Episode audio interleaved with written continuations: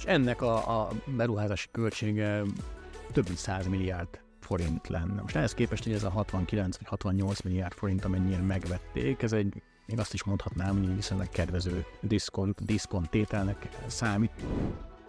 De hogy, de hogy nem is ez, hanem hogy, hogy, hogy az átállás egy mondjuk egy amerikai termelésre, azért az nem két hét alatt történik meg. Ez valahol olyan, mint amikor a GDPR bevezetésre került, hogy valahogy így a, a végfelhasználók nem, ér, nem érzékeltek különbséget a között, hogy mennyi adatot gyűjtenek róluk, annyi, hogy most már van egy pop-up, ami szól, hogy most már szedünk adatokat róla.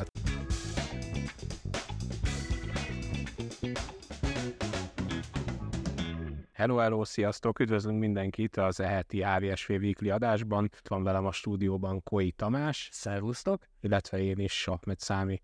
Úgyhogy köszöntünk mindenkit. Ellenére, hogy uborka szezon van, azért most is történtek dolgok az elmúlt két hétben, úgyhogy lesz miről beszélnünk. Igen, én két hét szabadságon voltam, hozzáteszem az előző héten, meg az előtti héten, és így tényleg arra jöttem vissza, hogy csak kapkodom a fejem, ahhoz képest, hogy július eleje van, és ilyenkor már a félország, meg a félvilág nyalal, vagy legalábbis az északi félteke.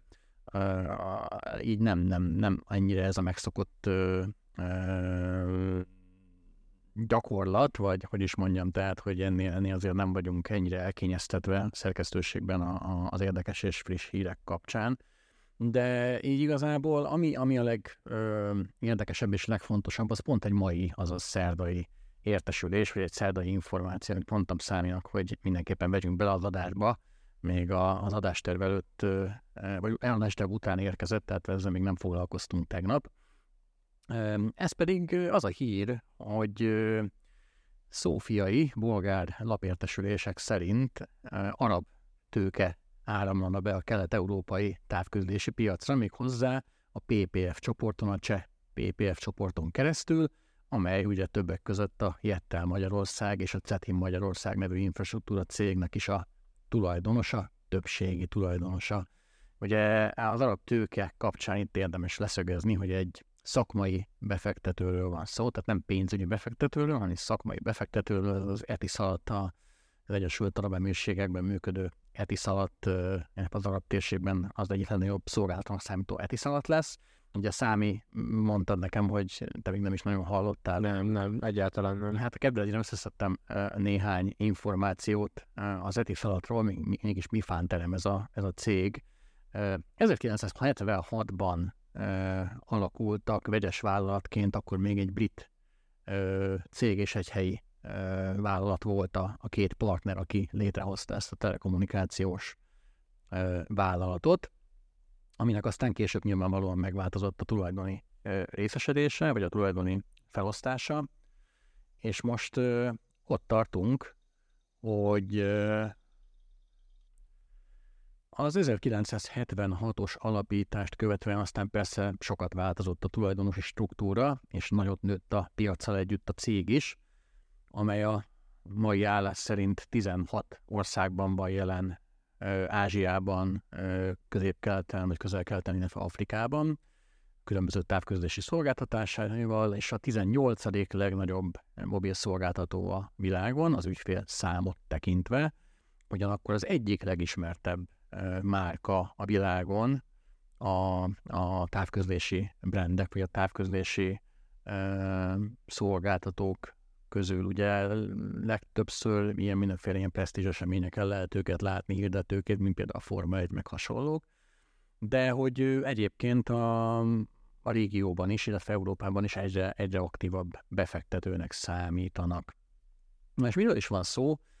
Itt ugye a, ez a bolgár lap azt írta, amit részben a PPF csoport is megerősített, hogy kezdeti szakaszban lévő tárgyalások zajlanak a, az Etifelet és a PPF csoport között egy ilyen szorosabb stratégiai együttműködésről, amiről hát így most már belegondolhatunk ebbe, a roaming megállapodáson át, vagy a roaming megállapodástól kezdve a, tényleg a, a tulajdonszerzésig mindent, és azt ugyan nem erősítette meg a PPF, hogy tényleges tulajdonátruházásról mennének a tárgyalások, de az a Capital Weekly nevű lap úgy tudja több forrásból is, több egymástól független forrásból is, hogy, hogy az arabok legalább a, a cégek 25%-át szeretnék megszerezni, ami, ami egy elég ö, szép pakettet jelent.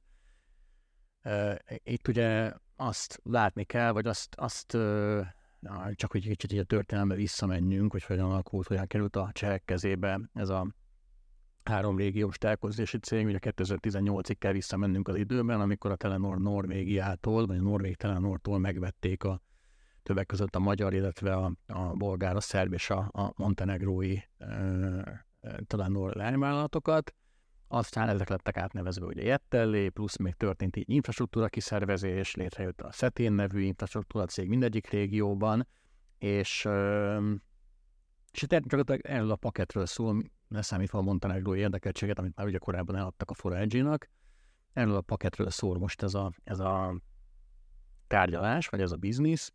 Egyedül a cseh piac az, ahol, ahol nem terveznek tulajdonváltozást, tehát ott állítólag ott, ott, ott, ott mindenképpen mindenképpen kidarad a, marad a jelenlegi tulajdonosi struktúra, és hogy akkor ezt Magyarországra vetítsük ezt a sztorit, még érdekesebb lesz így a, a kis színesebb lesz, a, ha persze létrejön egy ilyen üzlet, ha és amennyiben, még színesebb lesz egy kicsit a hazai távközlési szektor, különösen a Jettelnek a tulajdonosi összétele, hiszen a PPF mellett már most is ott van a Jettelben 25%-os tulajdonosként a magyar állam, ugye a, a Corvinus befektetői alap, és uh, éppen nemrég cserélte el a, a Jettel részvényeket Vodafone részvényekre, ugye egyesek szerint vitatott körülmények között, um, és, és így gyakorlatilag ott lenne a, emellett a két fél mellett egy harmadik, egy arab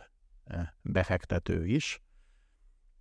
Aztán ki tudja, hogy, hogy akarnak-e többségi tulajdont szerezni, vagy a PPF akar-e többségi tulajdonról lemondani egyáltalán ugye ennek fényében kell tovább gondolni ezt a, ezt a délt. Mit szólsz hozzá, Számi? Mennyire izgalmas időket élünk itt? Nagyon érdekes. Egyébként az Etisalat az ugye nem ez az első európai befektetésük ilyen mobil szolgáltatónál, tehát a brit Vodafone csoport legnagyobb részvényese, úgyhogy ez nem egy első lépés lesz a, a számukra. Bizony, bizony, a, a, a Európában már ők, ők rendelkeznek komoly pozíciókkal, még a saját szolgáltatóval nem is, de Kelet-Európában viszont ez lenne az első komolyabb értékelhető befektetése a cégnek.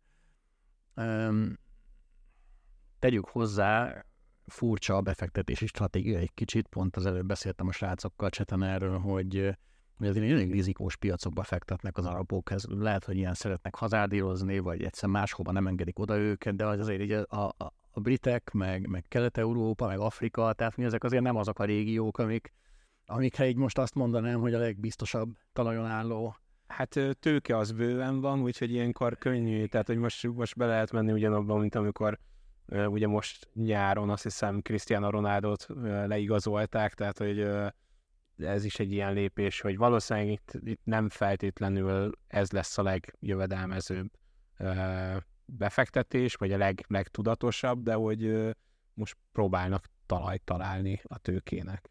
A csehek egyébként korábban többször váltig állították, hogy, hogy a, a régió távközlési piacán igenis van tere a növekedésnek, és hogy hiába telített piacok ezek, azért itt, itt, itt van, van fantázia, vagy látnak fantáziát bizonyos szegmensekbe, és egyébként a Jettel hozzáteszem, a, úgy tűnik, hogy jól is menedzseli ezt a, ezt a területet abból a szempontból, ugye ők az egyetlen szolgáltató Magyarországon például, de ha jól tudom, akkor talán a szerb és a bolgár piacon is, amelyik nem rendelkezik vezetékes szolgáltatással, és így nem tud kínálni ugye ilyen csomagolt cuccokat az ügyfeleknek, viszont azért, azért így nem hagyták ezt annyiban, és csak lett nekik egy ilyen otthoni 5G elérésük, ugye, vagy irodai, ez az otthonnet, irodanet, meg, meg csak lett nekik egy, egy IPTV-jük, a Jettel TV, ami, ami így tartalomba is, meg műszaki színvonalba is felveszi a versenyt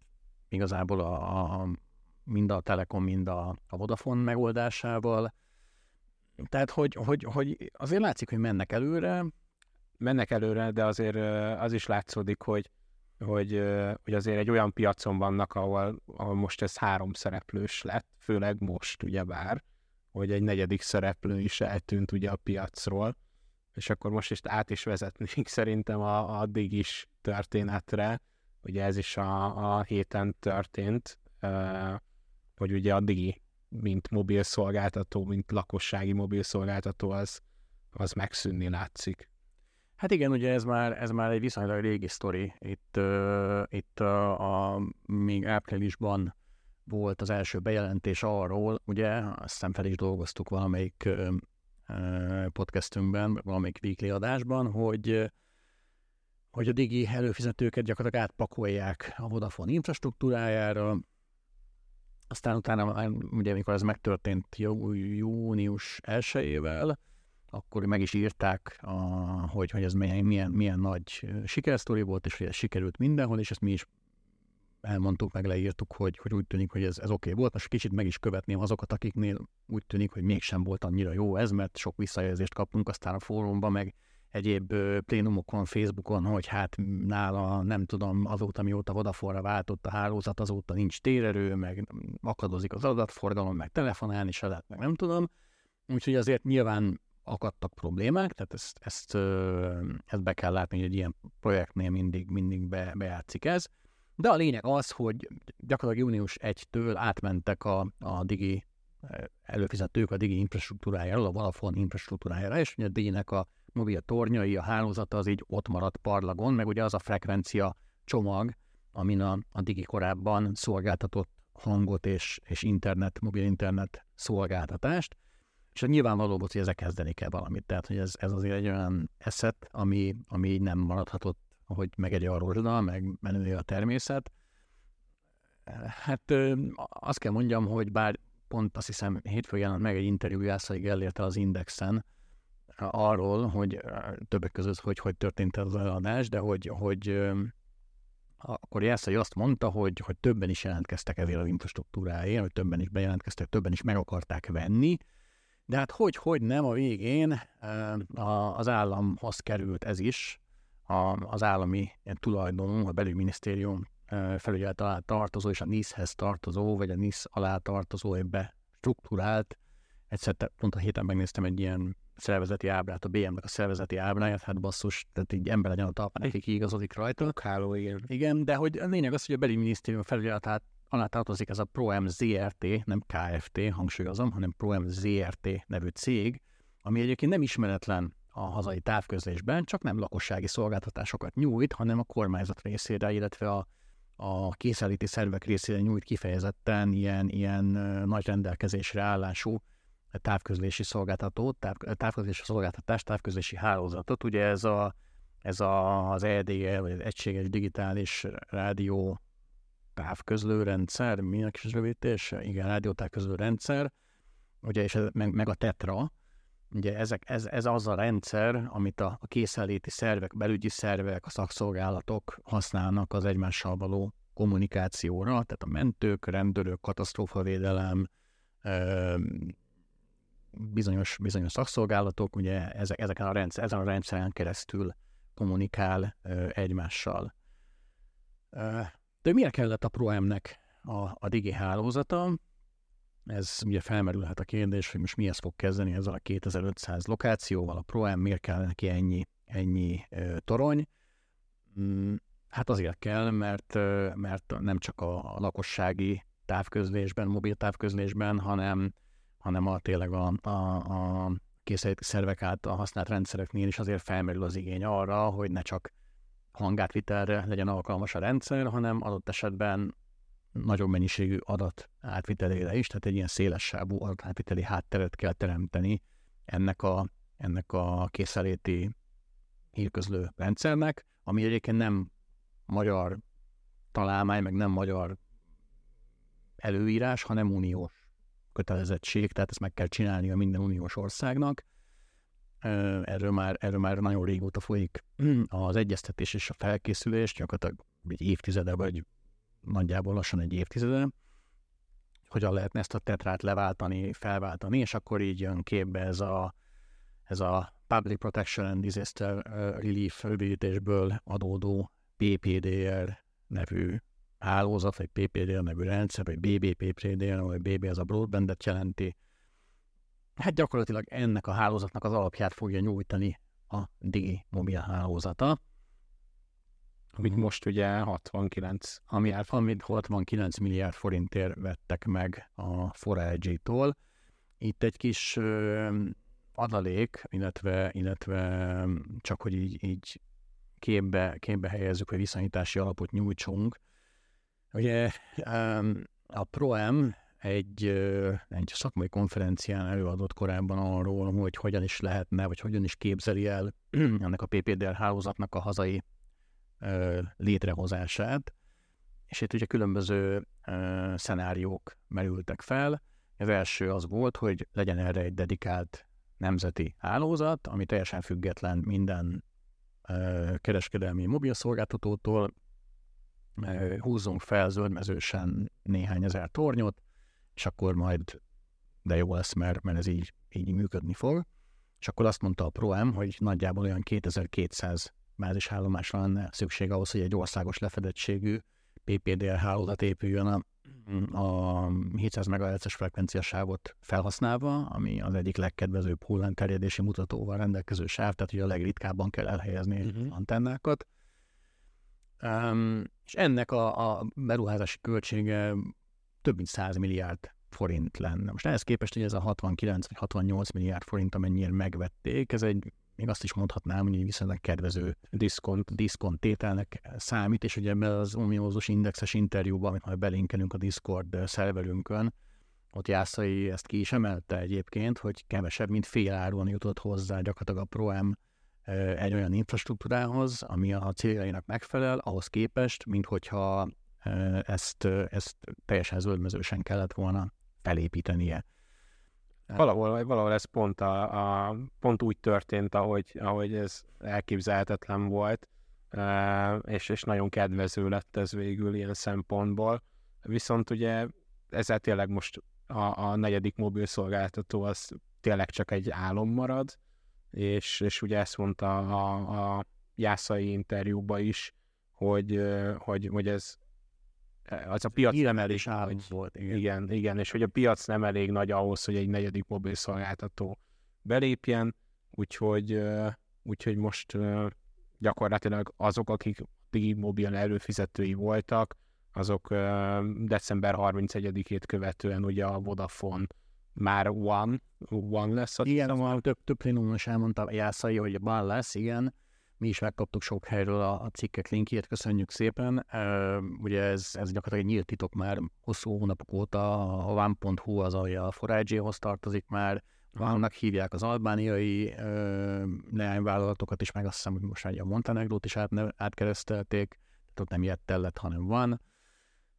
De igen, tehát én gondolkodtam ezen, hogy, hogy most ez ugye nyilván a a forage körüllengő politikai hangulat az ugye predestinálja azt, hogy ennek milyen olvasatai lesznek, vagy milyen olvasatai lehetnek egy ilyen, egy ilyen dílnek, hogy, hogy most biztos nyilván megint valami állami butyi történt, meg nem tudom. Én gondolkodtam ezen, hogy valójában ha a társadalmi hasznosságát nézzük, akkor mi hasznosabb, hogyha ha van egy negyedik mobil szolgáltatója az országnak, vagy hogyha van egy olyan készeléti e, zárt láncú hálózat, szélesávú hálózat, amit a, a, tudnak az illetékes szervek arra használni, hogy nem tudom, hatékonyabbá váljon a bűnüldözés, katasztrófamentés, nem tudom mi. Tehát igazából nagyon-nagyon nehéz ezt eldönteni, mert ugye, ugye megint egy, egy más kérdés, hogy mindenki úgy indul ki a, a digiből, vagy a digimobilból, hogy ahogy ugye a 2019-es állapotokat láttuk, hogy, hogy jöttek a, a, jött az LCS erdés, ugye az előző tulajdonos, és ilyen nagyon-nagyon nyomott áron elkezdte tolni ezeket a cuccokat.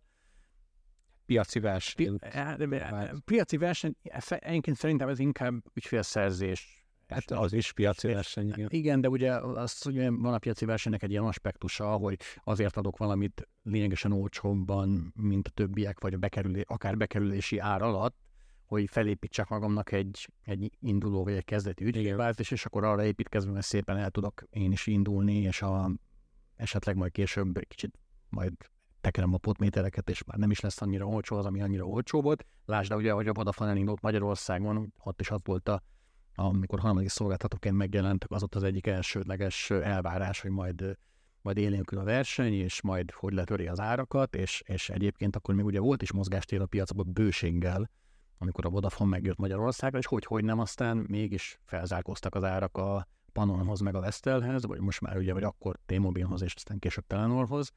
Tehát, hogy, hogy ez egy nagy kérdés, hogy a, a Digi, ha nem változott volna meg a tulajdonosi szerkezet,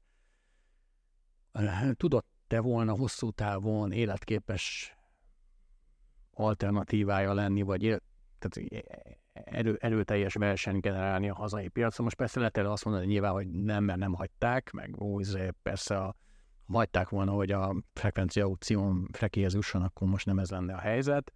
Nyilván persze ebben van igazság, de, de hogy, de hogy ugye ez, ez, ezt sosem fogjuk megtudni, hogy Igen. mi lett volna, ha, már nem derül. mi lett volna, ha a digi, digi itt marad, és akkor, akkor hosszú távon nyomja ezeket a, ezeket, az, ezeket a nyomott árakat.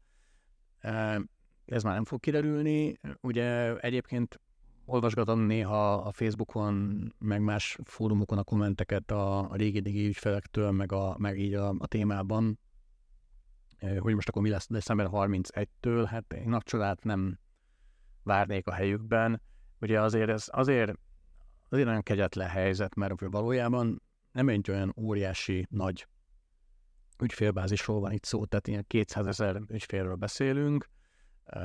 Nem azt mondom, hogy ezt azért olyan könnyű elengedni egy forrágyi méretű cégnek, de hát azért mégiscsak a magyar mobilpiacnak kevesebb, mint 2% beszélünk, tehát hogyha ha ők mind elmennek, akkor is így mondjuk, mondjuk kicsit megrázza magát a cég, és azt mondja, hogy jó, hát akkor ennyi. Igen.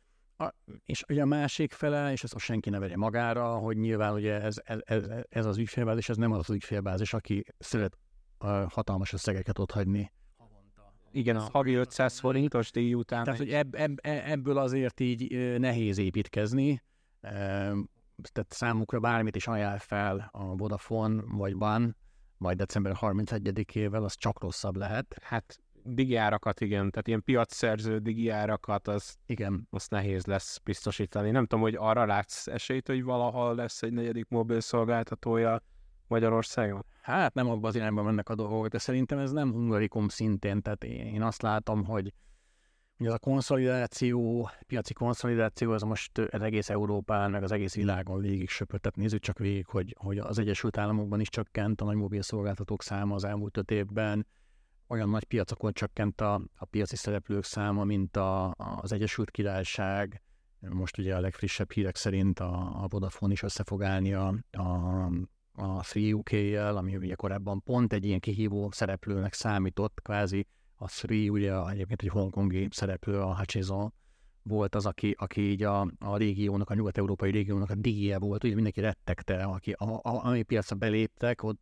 mindenhol ilyen nagyon nyomott árakon, meg nagyon, uh-huh. nagyon, nagyon jó konstrukciókat ajánlva próbáltak versenyezni, hogy, hogy nem, aztán ők is betagozódtak.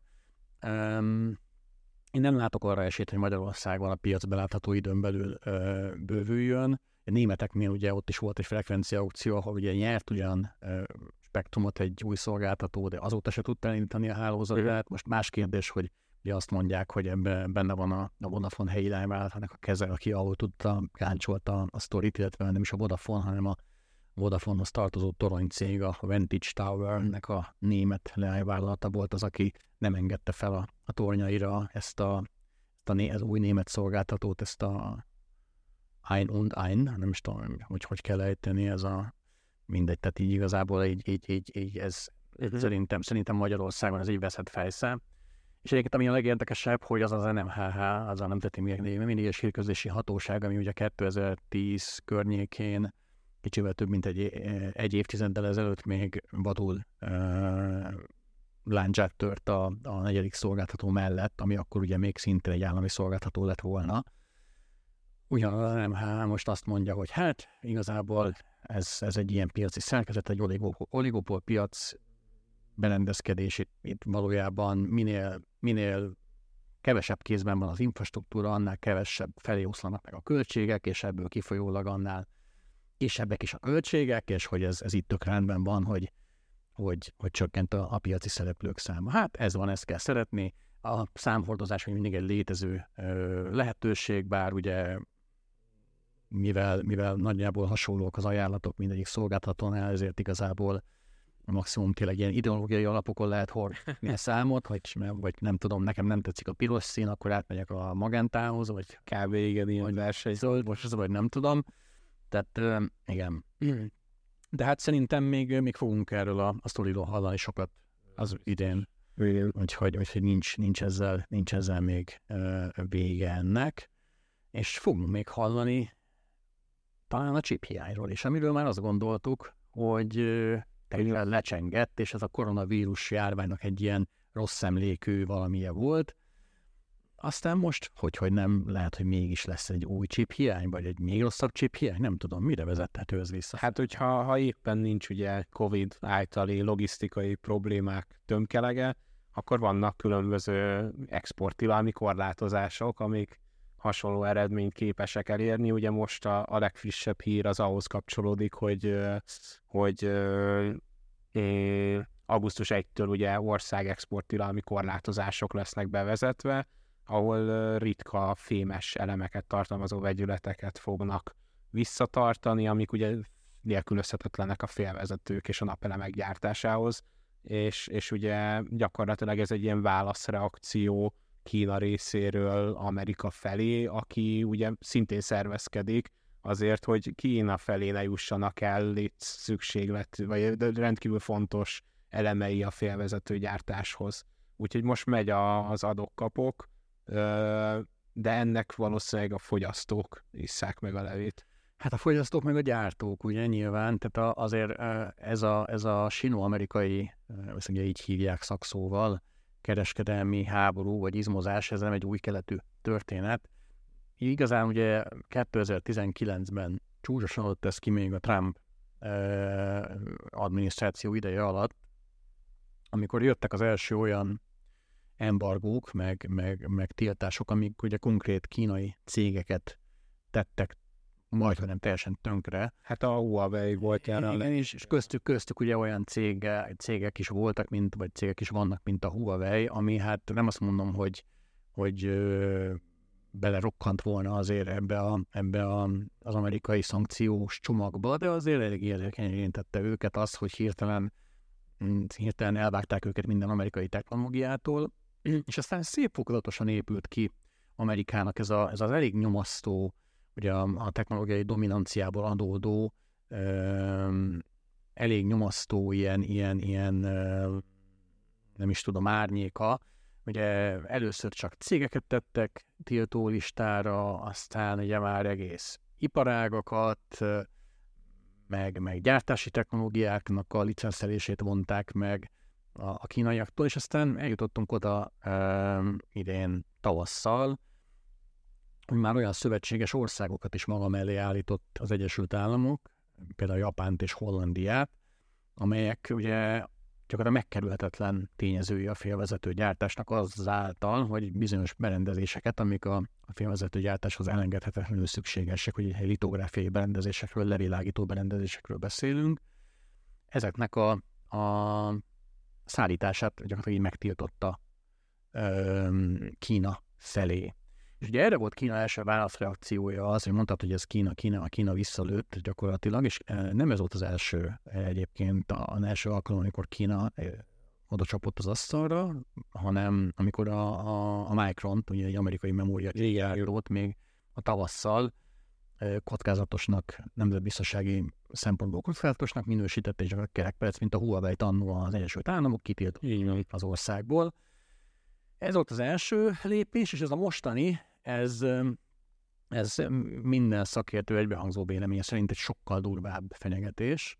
Egyelőre inkább fenyegetés, nem? Tehát, hogy a valós hatása azt talán... Igen, igen, igen. Tehát ugye tegyük hozzá, hogy már évekkel ezelőtt felmerült, amikor az amerikai szankciók kapcsán kezdett egyre feszültebbé válni a kínai-amerikai viszony, felmerült, hogy, hogy de hát miért hagyja magát Kína, miért van az, hogy oda tartják az arcokat, hogy ide üssél, meg nem tudom, és igazából nem csinálnak semmit, pedig ugye például itt a földfém termelésnek a nagyon nagy része Kínába koncentrálódik, és hogyha ezt Kína valamilyen szinten ugye korlátozza, vagy export tilalmi intézkedéseket vezet be ezekre a ritka földfémekre, akkor gyakorlatilag itt nagyon sok nyugati cég nagyon hirtelen nagyon rosszul fogja magát érezni, meg hát a fogyasztók is nyilvánvalóan. De most nem ez történt, tegyük hozzá, ez nagyon fontos, hogy, hogy ugyan fontos a félvezető gyártásban nélkülözhetetlen, vagy bizonyos félvezető, típus félvezető gyártásához nélkülözhetetlen alapanyagoknak a, vagy a vegyületeknek a, az exportját tiltották meg, ugye ezek, ezek rit, ritka fémes elemek, uh-huh. vagy azok vegyületei, ugye miről beszélünk a galliumról és a, a, a germániumról, amiket ugye vagy a szilícium helyett használják konkrétan bizonyos csipekben ezeket az öltözeteket, vagy a szilíciummal keverve használják, ezek nagyon jó a félvezető tulajdonságuk. És egyébként, én ezt össze is szedtem valahol, hogy a, a, a világ gallium termelésének a a 80%-a a germánium termelésnek pedig a 60%-a van Kína kezébe. És ez megint egy olyan dolog, hogy, hogy lehet máshonnan bányászni, vagy máshol előállítani ezeket a vegyületeket, de egyrészt ezek előállításához fűződnek bizonyos szabadalmi jogok is, amire most lehet azt mondani, hogy ha-ha-ha, Kína mennyire tartja be, például nem fogja betartani a, ezeket a, a szabadalmi előírásokat mondjuk akár adott esetben az Egyesült Államok, de hogy, de hogy nem is ez, hanem hogy, hogy, hogy az átállás egy mondjuk egy amerikai termelésre, azért az nem két hét alatt történik meg. Tehát lehet, hogy Utahban van, nem tudom,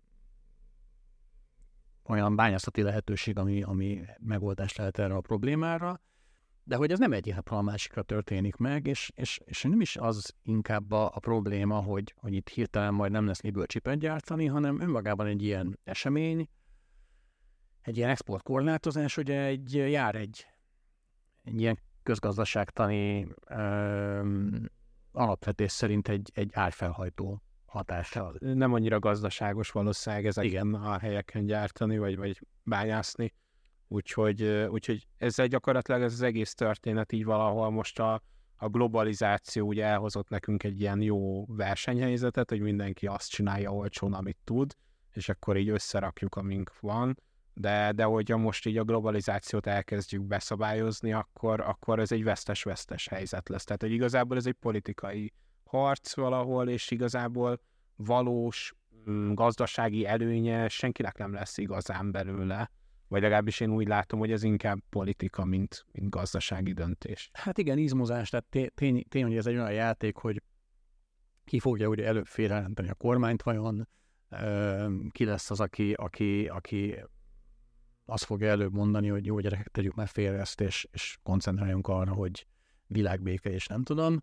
Um, hát ugye én azt mondanám, hogy az amerikai elnök választásokig minimum semmi nem fog változni, aztán utána meg ki tudja, ugye erről is beszéltünk már talán, hogy ha mondjuk visszajön Trump, akkor, akkor mi várható, aki ugye elvileg még radikálisabb is volt legalábbis a, a, a publikum előtt.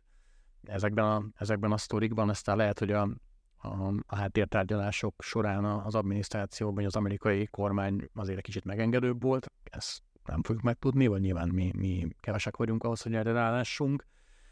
De igen, csak ugye annyiban nehéz ez a helyzet, hogy a chipgyárat el lehet vinni bárhova a világon igazából, ahol jó az infrastruktúra, ahol van közúti, jó közúti infrastruktúra, van, van, van légi infrastruktúra, de egy bányát nem. Tehát egy bányát nem tudsz olyan helyre vinni, ahol ugye nem tudsz kibányászni a nap, alapanyagokat, amik kellenének neked, vagy amire szükséged van. Tehát viszonylag kötött, igen. Igen, de van egy ilyen, van egy ilyen hátrány ennek a sztorinak.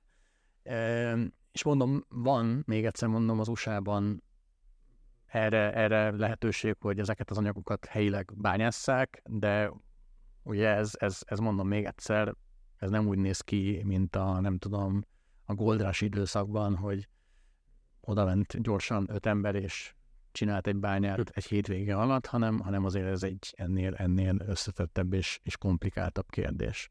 Úgyhogy nagyon kíváncsi vagyok, hogy ez, ez, ez tényleg oda fog-e vezetni, hogy aztán, mint a, a koronavírus alatti időkben, ugye megint visszajön egy ilyen, egy ilyen, uh, ilyen hiány korszak, ami azért azt gondolom, hogy nagyon rosszat tenne uh, a, a hosszú távon, meg, meg, meg akár közép-rövid távon is mindenképpen a, a, a piaci szereplőknek, meg hát végső soron, ahogy mondtad, a, a, a fogyasztóknak is, hiszen hiszen ennek az árfelhajtó hatása az valószínűleg végén mindig a végfelhasználón csapódik le, tehát hogy hiába érint ez ugye gyárakat, a végén a végfelhasználók azok, akik kifizetnek vagy egy szolgáltatásért, vagy egy termékért valamit, úgyhogy ez ott csapódik majd le nagy esélye. Így van. Ó, um, mi történt még a, a, az elmúlt két hétben, vagy szűk, szűk két hétben, amíg, amíg én szabadságon voltam? Mi van a, a Google chatbotjával szemben? Én teljesen nem maradtam, hogy a, a, a, mit, akarnak a, mit akarnak meg, a bárdal a, a, az alfabetnél.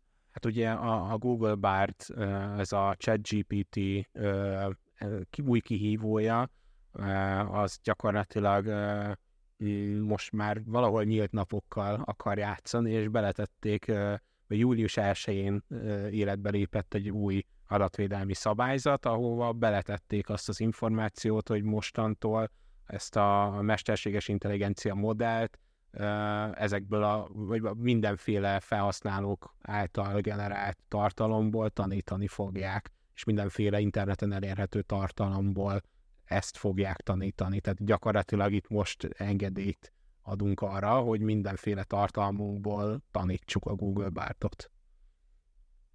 És ez, ez tehát így globálisan fogják ezt nyomni, vagy megint vannak ugye ilyen privacy privacy fenntartások, mint ugye ami az EU-nál is volt, vagy az EU-ban is volt a, a, a lokalizáció kapcsán, ugye azért nem indult el, ugye pont amikor beszéltünk erről. Igen, ugye az EU start az ugye e, csúszásra kényszerült, ugye egyrészt amiatt is, mert a, az új ö, európai AI Act-ben ugye előírtak olyan fontos dolgokat, amik, amik meghatározhatják, hogy hogyan működjenek, vagy hogyan működhet egy ilyen jellegű dolog. Ugye itt most gondolni kell arra, hogy hogy ezeket az anyagokat feltüntessék, hogy honnan szereztek bizonyos információkat, talán ez kötődik ide a legjobban, és erre akar, vagy erre válasz ez, hogy akkor belerakják az adatvédelmi szabályzatba. Ez valahol olyan, mint amikor a GDPR bevezetésre került, hogy valahogy így a, a végfelhasználók nem, ér, nem érzékeltek különbséget a között, hogy mennyi adatot gyűjtenek róluk, annyi, hogy most már van egy pop-up, ami szól, hogy most már szedünk adatokat róla. Tehát valahogy én így érzem ennek a, a megoldását, vagy, vagy a, a végkifejletét, hogy igazából csak módosítunk egy adatvédelmi szabályzatot, beleraktuk, hogy oké, okay, mostantól ez is mehet, és úgy is elfogadja a user, meg mindenki, hogy akkor ez van valahol. Tehát, hogy most gyakorlatilag ez csak egy ilyen, egy ilyen jogi történet. Aha. Én valahogy így érzem. Aha, aha, aha. Hát kíváncsi leszek, hogy ez még milyen ellenérzéseket fog, fog felvetni. Ugye lehet, hogy még a versenyhatóságok is rá fognak erre egy kicsit feszülni, mert hát ugye ne felejtsük, hogy a, a Google-nek azért globálisan, így Európában is, vagy bárhol a világon gyakorlatilag egy ilyen domináns piaci, nagyon rendkívül domináns piaci jelenléte van, és ezzel ráadásul ugye egyrészt ezt erősíti, másrészt meg, meg irgalmatlan méretű tartalomhálózatra lát rá, és ugye abból taníthatja fel a saját mesterséges intelligenciáját, ami ugye nyilván a versenytársaknak nem áll rendelkezésre, így elsősorban mondjuk a, a, a Bing, a Microsoft Bingnek, tehát ebből még, ebből még lehetnek azért a, a világon számos helyen, számos helyen versenyjogi, versenyjogi vizsgálatok a végei. Igen, konkrétan ugye Magyarországon is volt egy ilyen eset, ugye 2022. novemberében volt az, hogy a, a eljárást kezdeményezett a, a zeneszöveg.com vagy .hu a, a gazdasági versenyhivatalnál, ugye akkor az volt a, a probléma, hogy, hogy ugye ez a portál, ez ugye zene szövegeket, a nevével, vagy domain nevével megegyezően zene szövegeket tesz elérhetővé.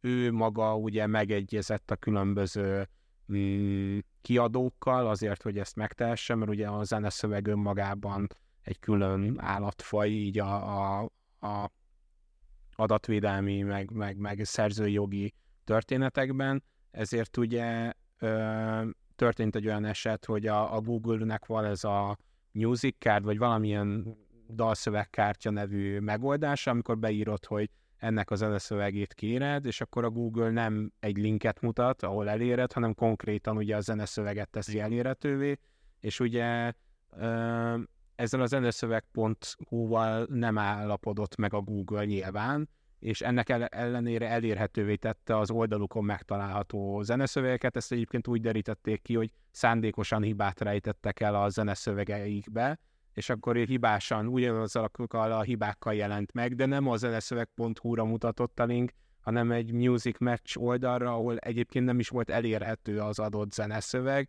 és akkor így derült ki ez a dolog, hogy ezt valószínűleg tőlük szedik, és ugye ezzel kapcsolatban ugye tavaly novemberben kezdeményezett eljárást a gazdasági versenyhivatalnál ez a portál, úgyhogy meglátjuk majd, hogy ebből is mi sül ki. Mekkora csel. Apropó gazdasági versenyhivatal, bár nem írtunk róla, elindult a Nemzeti Árfigyelő július 1 láttad már? még nem, nem használtam, de láttam, hogy elindult. Nem tudom, hogy van már tapasztalatod. Gyorsan elmegyünk, közérdekű információkat szeretnék megosztani a hallgatókkal.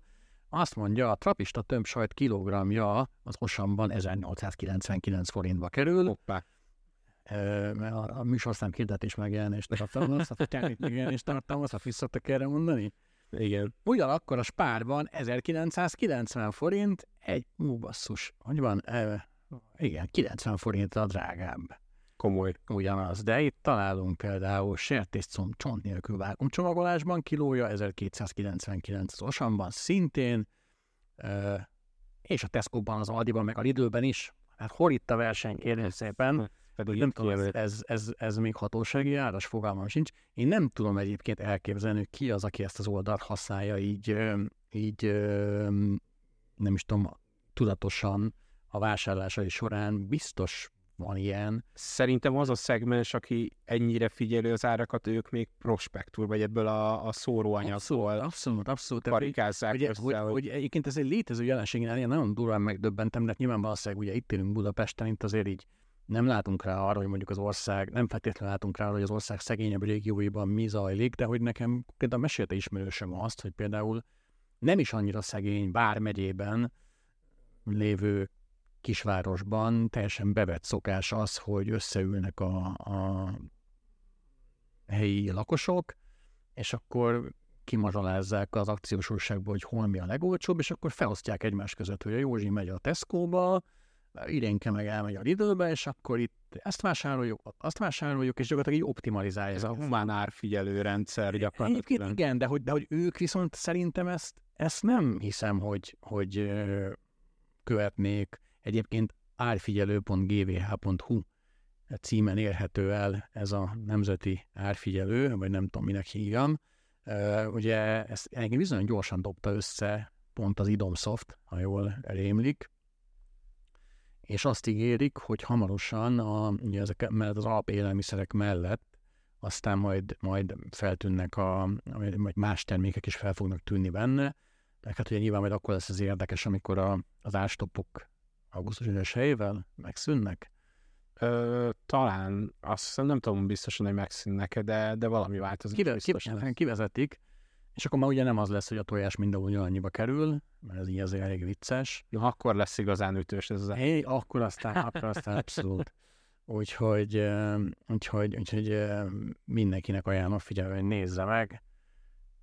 Tejtermék, sajt, tojás, hús, felvágott, zöldséggyümölcs, kenyérfélék és tartós élelmiszerek vannak jelenleg a listában, de ahogy említettem, a GVH később ezt ki fogja majd bővíteni más termékkörökre is. Veszem az infláció, mindenki menjen akciós újság helyett az árfigyelő.gvl.hu-ra, szolgálti közleményünket hallottátok, műsorszámunk termékmegjelenítést tartalmazott, és ezzel szerintem vége is lesz lassan az adásunknak, az eheti weeklynek. Te csináltad a felkonfot, én csinálom a lekonfot. a, ezek, ezek alapján. Így. Ö, Szerintem az képest tényleg, hogy, ö, hogy július eleje van, ö, Július. júli, júli, júli, Ja. júli mondtam? Én, lehet, csak én hallom. Június eleje van, Uh, ahhoz képest uh, volt miről beszélnünk egészen meglepő módon, és remélhetőleg lesz uh, miről beszélni két hét múlva is, illetve addig is a Craftiban jövő héten, uh, ha jól tudom, már fel is vettétek az adást, nem? Így van, azt hiszem a, a, a valahol az agilis témakörre, az agilis Mm. mennyire buzzword, Ú, és ilyen kérdéseket az adás. reméljük nagyon agilisek voltatok, ha-ha-ha. De eh, ugye egyébként nézzétek meg, én a, a, a múltkor, múltkor csak tudom ajánlani, most már a YouTube-on is fenn vannak ezek a podcastek, mármint nem a Weekly, hanem a, a Craftik, és múltkor megnéztem, és, és nagyon profi lett a felvétel, és Számi azt mondta nekem, hogy a legutóbbi, az Agilis, az már még, a jövő heti az még profibb lesz, úgyhogy mindenképpen javaslom, hogy ne csak a Soundcloudon, illetve az egyéb podcast csatornákon, a, az Apple Podcaston, a Google Podcaston, illetve a Spotify-on hallgassatok minket, hanem menjetek el a YouTube-ra is. Nem is tudom, Biglik vannak ki a YouTube-on, vagy nincs. még nincsen, de majd idő. ami késik, nem múlik. Üm, és, és persze gyertek el a Discord szerverünkre is, ahol a mai adásnak a, a hivatkozásai meg a tartalma ki lesz téve, lehet velünk kapcsolatot teremteni ezen a lehetőségen, bár- bármilyen javaslatok vagy kérdésetek nyugodtan forduljatok hozzánk. Ez a discord.hvsv.hu. discord.hvsv.hu, így van, és nem Discord csatorna, hanem Discord szerver. Így van, ezt most már Annak mantrázzuk, meg ez, ez, ez, a, ez a megfelelő terminus. Köszönjük szépen, hogy itt voltatok, köszi szépen Számi a beszélgetést. Találkozunk akkor egy hét múlva a Craftiba, két hét múlva pedig ismét Weekly lesz. Sziasztok! Hello, hello.